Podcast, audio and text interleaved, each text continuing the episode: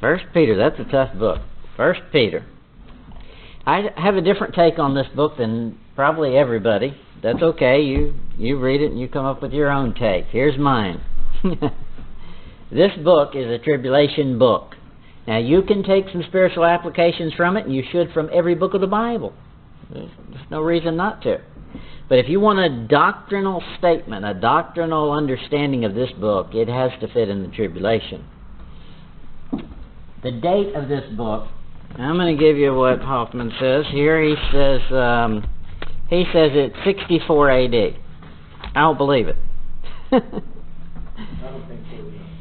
Okay, here's why. Peter. We're talking about Peter. It's First Peter. Peter understood Paul's doctrine. Now, he may have been slow to catch on. Hence the book of Galatians. Okay? He was slow to catch on. It took him a little while. That's okay. Galatians is, Hoffman says, 51 AD. Well, I would put uh, Peter, the book of Peter, right around that time while he's still not clear on the details of the church age. And he's still teaching this uh, works faith system. First Peter. Look at uh, look at. I'm talking about First Peter, but let's go to Second Peter. Second Peter three verse fifteen. Second Peter three fifteen. And account the long suffering of our Lord is salvation. Even as our beloved brother Paul also, according to the wisdom given unto him, hath written unto you. Okay, so here's what he's saying. He's saying, the long suffering of our Lord is salvation. Really? He says, even Paul has said something like this. the way you know he's saying it like that is because of the next verse. As also in all his epistles, speaking in them of things which are some things hard to be understood. I don't even get it all. okay, that's how doctrinally this sits, Is because he's not at a full understanding of the church age when he writes this. Some things there he's not he's he knows it's inspired. He knows it's God given, but it's still coming in bits and pieces. And he's getting there. You got a brain like mine. That's right. He's saying that um, you'll wrestle yourself to destruction if you don't study it. And obviously, he's going to study it and work on this. It's good stuff there. I just don't understand it all. Now, what does he mean? Well, he said um, uh, in verse 15 and account that the long suffering of our Lord is salvation, even as our beloved brother Paul, also according to the wisdom given unto him, hath written unto you. So, where did he do that? It's in Romans. Romans 2, verse 4. Romans 2, verse 4. Or despisest thou the riches of his goodness and forbearance and long suffering, not knowing that the goodness of God leadeth thee to repentance? Okay, so he's saying there's the salvation of the Lord that is long suffering. But he doesn't mean it the same way Paul meant it. When you read that from Paul, what do you understand from it? Don't despise God's long suffering, Him not lowering the boom on you, because that should lead you to repentance. He's given you a little space to repent and not just slamming the door on you. What does Peter mean by it? Back to 2 Peter 3. Look at verse 14.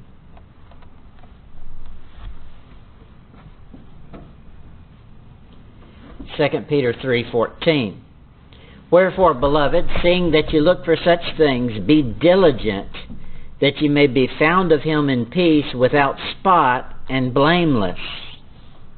that is, if you're going to get it, you better be blameless and without spot. Little different than Paul. Peter's saying, you better be blameless when he shows up, and you better be without spot. Paul is saying, him not lowering the boom gives you time to repent. He didn't say anything about you better be spotless. I mean, we understand we shouldn't have spots, but All right, let's get down into the nitty gritty of this. Proverbs chapter 27. We're going to start at Proverbs, go all the way to 2 Timothy. No. now, we're just going to get a verse that'll give us an idea of how to approach this book out of Proverbs. Proverbs 27, verse 18.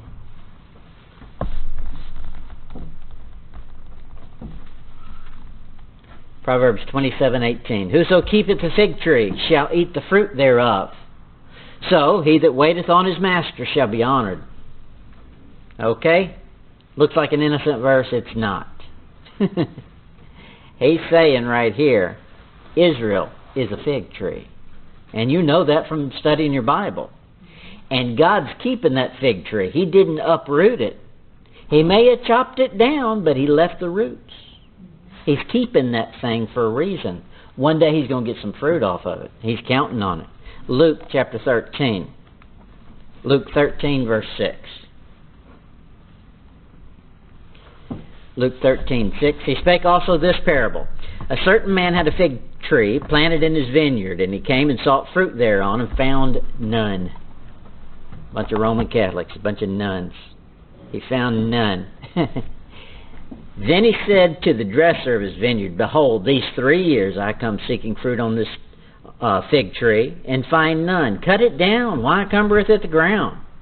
And he answered and said unto him, Lord, let alone this year also, till I shall dig about it and dung it. And if it bear fruit, well, and if not, then after that thou shalt cut it down. I'm glad that's all he did. He just cut it down. He didn't uproot it. He didn't burn it.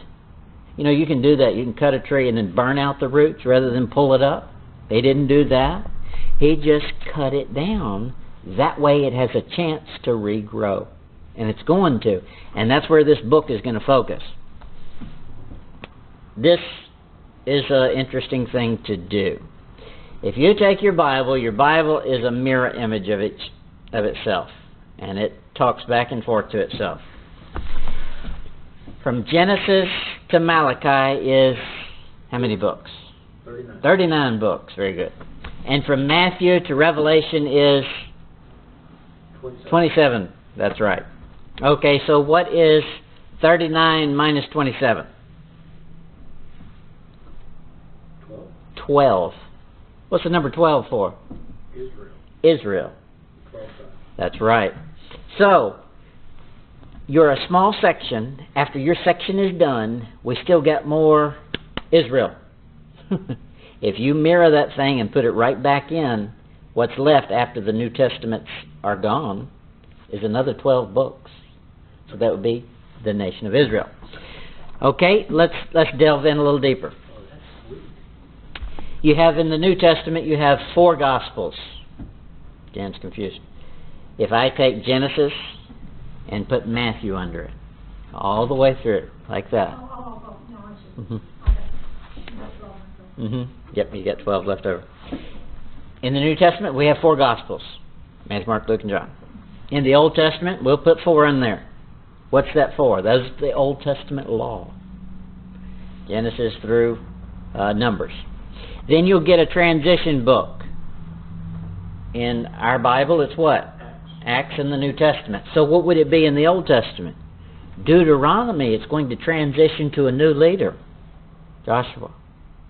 That's that book of Deuteronomy. Actually, Joshua ends up writing the last chapter of Deuteronomy. Uh, then in our New Testament, we've got 13 books that are church age books. Romans to Philemon.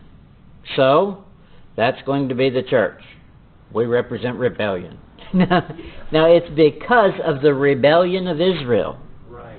that we are here to make them jealous. And there's where that 13 comes in. So let's take it in, put it in the Old Testament. In the Old Testament, we stopped. Uh, we'll pick it up at Joshua to the book of Job. That's going to be 13 books. And that's going to represent Israel's rebellion. And it does. You got, think about it. Uh, Joshua's in there telling them, hey, there's still a lot of land to go get. Go get it. I've, you know, I told you. And he says, you can't even serve God. it's the funniest thing. He writes them. then you've got a transition book again in the New Testament. After the church age, there's a book that transitions from church age to another dispensation, the tribulation. Only I've always taught that's not a very smooth transition. It's It's it's abrupt. abrupt. That's right. So that's Hebrews. In the Old Testament, it would be what? The book of Psalms. That's an individual seeking God's heart. David. And in the tribulation, it's going to have to be that Jew individually seeking God and following what he says. Now, he'll have some help because he'll have the 144,000 Moses and Elijah. Okay, then after that, we've got um, eight books that are tribulation books. And those are from James through Revelation. If you put that in the Old Testament, you've got Proverbs through Daniel. Daniel ends the same way the New Testament ends. Its mirror images, Revelation and Daniel, are almost the same. Okay, so that's the Old Testament and the New Testament is parallel. Now we've done that fun thing. Let's go to 1 Peter, so we're starting to think right. 1 Peter 1, verse 1. 1 Peter 1, verse 1. Peter, an apostle of Jesus Christ, to the strangers scattered abroad through Pontus, Galatia, Cappadocia, Asia, and Bithynia. Okay. So, who are these strangers that are scattered, smothered, covered, and chunked? That's Waffle House. they have to be Jews. Um, a Gentile would not be a stranger in those places. He'd be a homeborn person. He's a resident. if a Jew showed up there, he's a stranger. And um, you find it all through the Bible. Now, sometimes a Gentile is referred to as a stranger, but rarely. And in our context, it's gonna it's gonna clear itself up. Um, look at Genesis 31. Genesis 31, verse 15.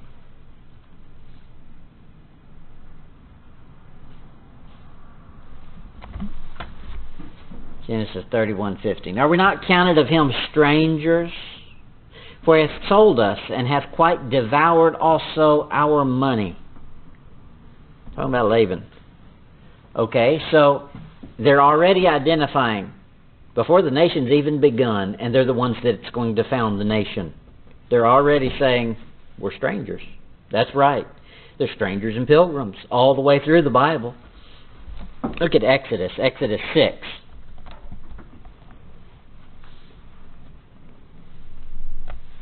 Exodus 6, verse 4. There's a ton of verses, uh, and I'm not going to give them all to you, I don't think, because we'll be here all night. I think I've got 28 pages. Um, but all through the Bible, stranger is a reference to Israel. Exodus 6, verse 4.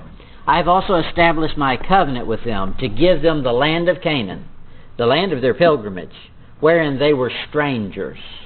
That kind of nails it down right there, right in the beginning. And he's going to go on through, and there's just tons of verses, and I'm skipping all these. Uh, these strangers um, are probably not pagans, they're probably not Gentiles, they're probably Jews in a land other than Israel. And he gave you all of those cities that he was writing to. Um, and I've got more verses. Let me skip all those verses and skip all those verses. Um, okay, the other thing he said not only were they strangers, but they were scattered. Meet some people like that, they're just scattered. this is another definition of Israel. Now, if he had just used the word stranger, we could say maybe he's talking about Gentiles. But when he put scattered and Gentile together, that's going to be a Waffle House special. Look at it in Exodus 5. Uh, no bacon, neither Jews. That's right. Kosher bacon. Exodus 5, verse 12. So the people were scattered abroad throughout all the land of Egypt to gather stubble instead of straw. Okay, we know those those are Israelites and they're scattered. Look at Numbers chapter 10.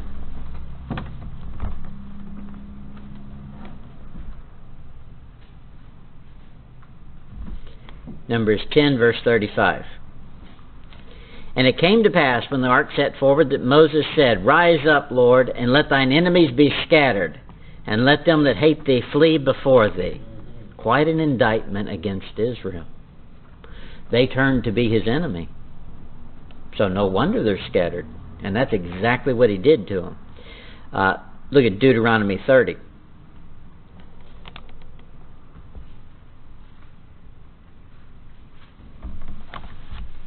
Deuteronomy 30, verse 3. That then the Lord thy God will turn thy captivity and have compassion upon thee, and will return and gather thee from all nations whither the Lord thy God hath scattered thee. Okay, when Israel became his enemy, they still are. He scattered them, and they're still scattered. One day he's going to turn that thing around, and he's going to gather the scattered, smothered, covered, and chunked, put them all in a good casserole. okay, there's a bunch more verses on that. I'm going to skip all those. Um, that just goes and goes and goes. Uh, go to 1 Peter 1. 1 Peter 1, verse 3.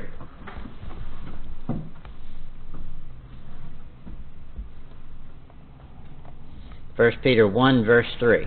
Now, this is how you know right from the beginning that this is not a church age book. Now, I know that most people put this as a church age book. And most people interpret it that way. I'm not saying you can't get a blessing out of spiritualizing some stuff in it that way. That's fine.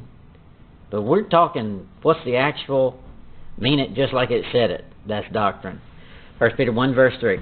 Blessed be the God and Father of our Lord Jesus Christ, which according to his abundant mercy hath begotten us again unto a lively hope by the resurrection of Jesus Christ from the dead. Somebody was begotten before Jesus Christ rose from the dead. That wasn't you and me. We've been begotten once. A saved a Jew here gets begotten twice. Begotten as a nation, then if he trusts Jesus Christ, he'll be begotten twice. Okay, that's a good deal. Israel, the nation, is begotten. Exodus 4, verse 22.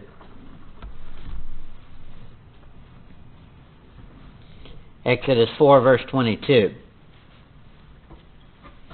And thou shalt say unto Pharaoh, Thus saith the Lord, Israel is my son, even my firstborn. Okay, so that's how he's begotten. As a nation, the nation is begotten. Deuteronomy 1, verse 31. And in the wilderness, where thou hast seen how the Lord thy God bare thee, as a man doth bear his son, in all his ways that you uh, went until you came into this place. He's always calling Israel like a son, and he says, "I brought my son out of Egypt." Talking, he's always comparing the two. So Israel is a son, almost a type of Jesus Christ. Yes. He also calls it his wife. Uh, n- n- sorta. Jehovah's wife, God the Father's wife, His bride. Um, not yet. She will be married later on. Um, and then I've got a bunch of verses on that, but we're going to skip it. First Peter one. First Peter one verse five. You gonna put the notes? Yeah, I'll, I'll add the notes to it. First Peter one verse five. Who are kept by the power of God through faith unto salvation, ready to be revealed in the last time. Don't tell me that's a church age verse. that doesn't look church age, does it? We're kept by the power of God, and we have salvation. I'm not waiting around for it. I've got it. Now it's true. I'll it- it'll become more real. I'll get the earnest expectation that I've been given will finally be purchased, and my body will be just as perfect as Jesus Christ. But uh, uh, that's not the connotation here. This is something's going to be revealed at the last time We know when the last time is. Endure to the end. Somebody's pointing it right toward, toward that tribulation time period. Look at it in Matthew 24:13.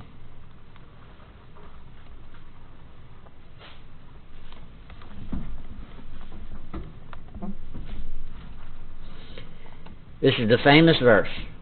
But he that shall endure unto the end, the same shall be what? Saved. That's salvation ready to be revealed at the last time. That's the word salvation and end altogether. Just like he said in 1 Peter 1 5. Do what? We don't have to the end. No, we don't. Somebody does. Um, and then in Daniel, he gives you a whole bunch of verses on that, um, talking about the end and the last days and the latter times in Romans 11:26, he tells you how all this happens. And so all Israel shall be saved. Okay, that's the last time. In Acts, he does it again in chapter 3. I don't even know what verse. Chapter 3, probably down around verse 18, somewhere around in there. He talks about um, uh, that your sins be. Well, let's find it. Acts chapter 3.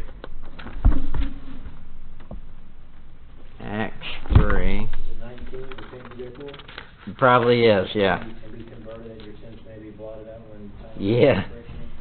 Re- yeah. Acts 3:19 Repent therefore and be converted that your sins may be blotted out when the times of refreshing shall come from the presence of the Lord.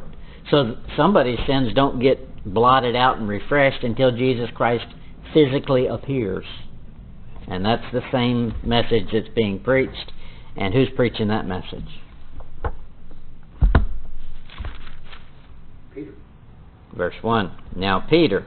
okay, it fits, doesn't it? And that's about the right time period for this book. Um, okay, First Peter 1, verse 18. Oh, I got it right? Yes. Mhm, that must be. Mm-hmm. First Peter 1, 18. For as much as you know that you were not redeemed with corruptible things, as silver and gold from your vain conversation received by tradition from your fathers.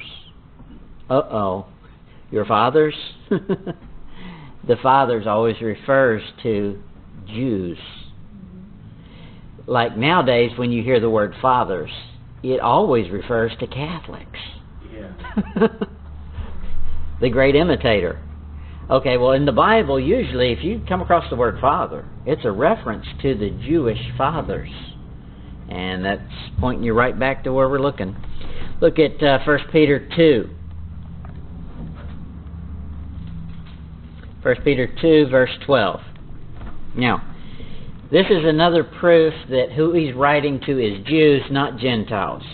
1 Peter 2, verse 12 having your conversation honest among the Gentiles, not among your brethren, not among your kinfolk, not among other Gentiles, among the Gentiles, as in you're not a Gentile, but have a good conscience among them, or conversation. That whereas they speak against you as evildoers, they, Gentiles, may by your good, your Jews, good works, which they, Gentiles, shall behold, glorify God when? In the day of visitation. Hmm, wonder when that's going to be. Second Advent. Okay, he's writing to people who are seven years off from all of this ending. 1 Peter 2, verse 25.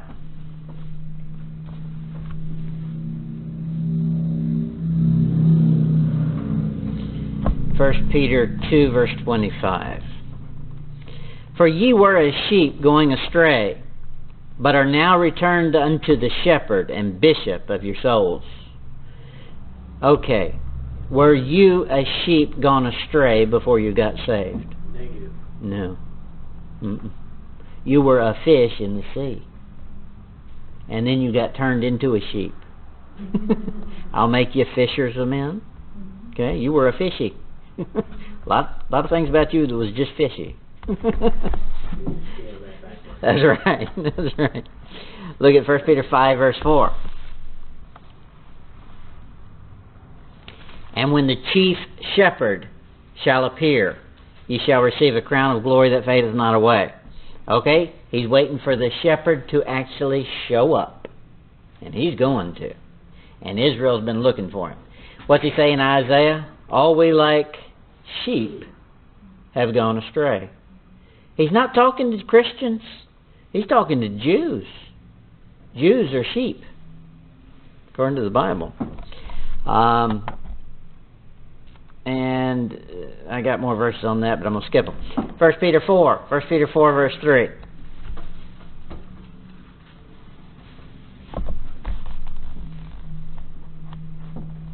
First Peter four verse three. For the time past of our life of our life may suffice us to have wrought the will of the Gentiles.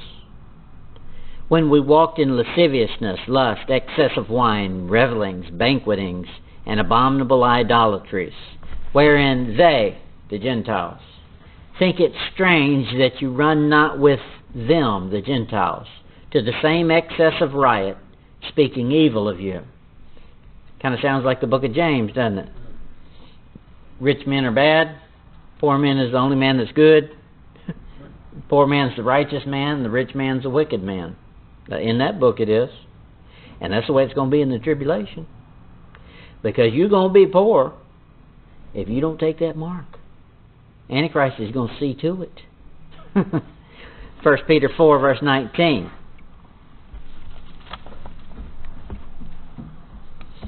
Wherefore let them that suffer according to the will of God commit the keeping of their souls to him in well doing, as a faithful as unto a faithful creator. Okay, now he starts he's giving you an appetite for what's going to happen in the tribulation. It's already er, yeah, and that's already starting to happen now. Is people have lost sight of God as the creator. Darwin has pulled a fast one on America. Well, the world, I guess. And the newer generations, they don't consider creation. They automatically default to science fiction, evolution. That's right. So in the tribulation, there's going to be a gospel preached, and it's about a faithful creator, not Big Bang and whatever else they come up with. Revelation 14. Revelation 14, verse 6. And I saw another angel fly in the midst of heaven, having the everlasting gospel to preach unto them that dwell on the earth, and to every nation, kindred, tongue, people. Okay, that's the gospel that's going to be preached, and you're already beginning to see the need of it because everything's heading that direction.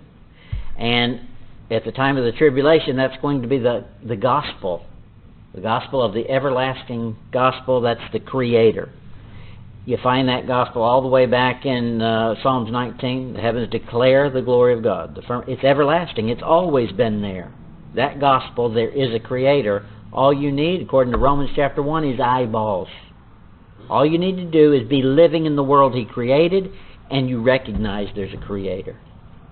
But people's minds have been blinded and that's the devil's job to blind them. All right, I want to show you one other passage, um, and let's see. Yes, they will. Mm-hmm. Look at uh, where am I going? Yeah, First Peter five.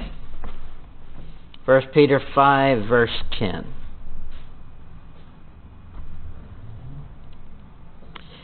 But the God of all grace, who hath called us unto his eternal glory by Christ Jesus, after that ye have suffered a while, make you perfect, establish, strengthen, settle you. That verse you have to spiritualize if you're going to fulfill it. Did uh, did uh, did Paul get strengthened, settled, established and made perfect?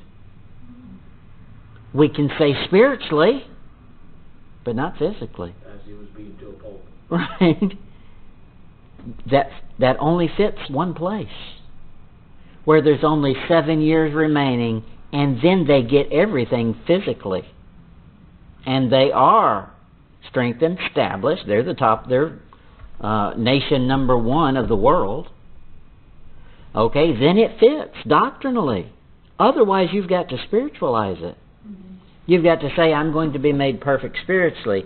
He's going to settle me. He's going to establish me in my mind spiritually. I'll rise above the problems that are going on here. Okay, but they're still going on. There's coming a day they won't go on. It'll be 100% fulfilled, and nobody will be able to deny it. And that's where that book fits. The whole book fits into tribulation. If you're going to explain it doctrinally, just word for word as it shows up on the page, that's the doctrine. Now you can get get some great uh, benefits from taking the spiritual applications. You have to do that, and God intends to to bless us that way in this age, the church age. However, to understand the book the way it's written, the reason God gave Scripture, the very first reason, is for doctrine. Second Peter one, says, Second Peter one. hmm Simon Peter, a servant and apostle of Jesus Christ, to them that have obtained like precious faith with us through the righteousness of God and our Savior Christ Jesus. Grace and peace be multiplied unto you through the knowledge of God and Christ Jesus our Lord. Beginning to catch on there. No, it's the same book.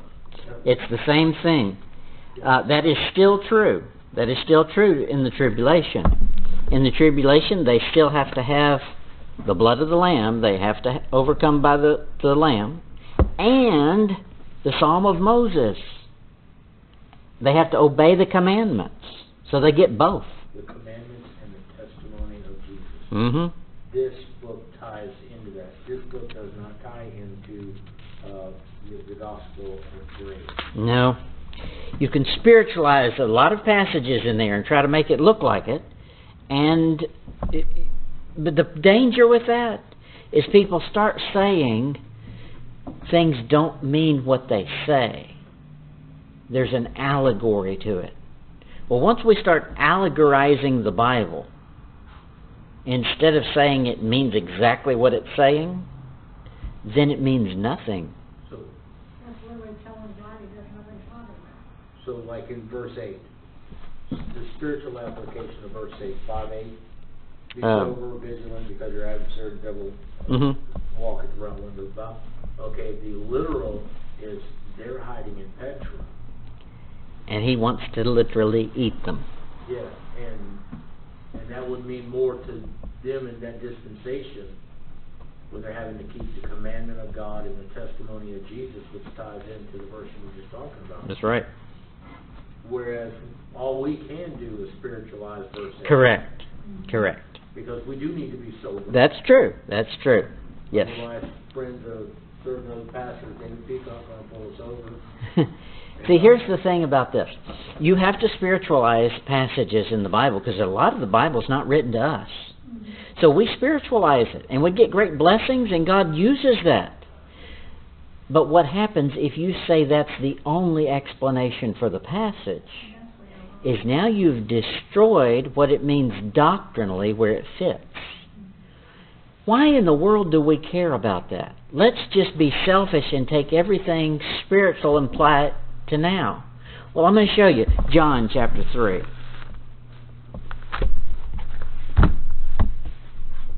I was hoping he was gonna show it back.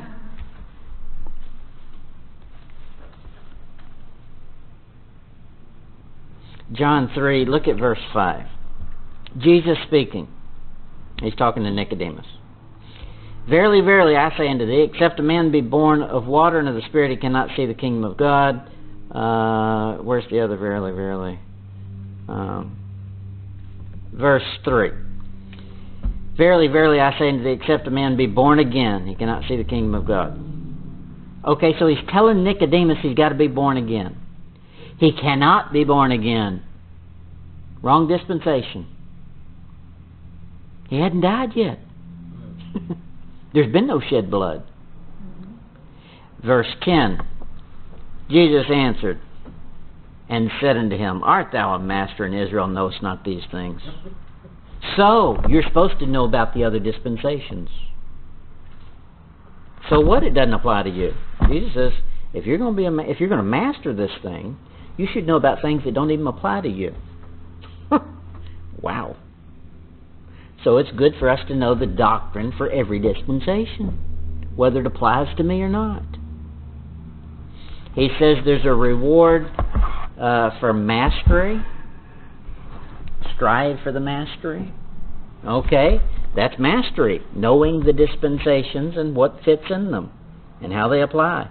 He told Nicodemus, "You ain't earned that reward, buddy."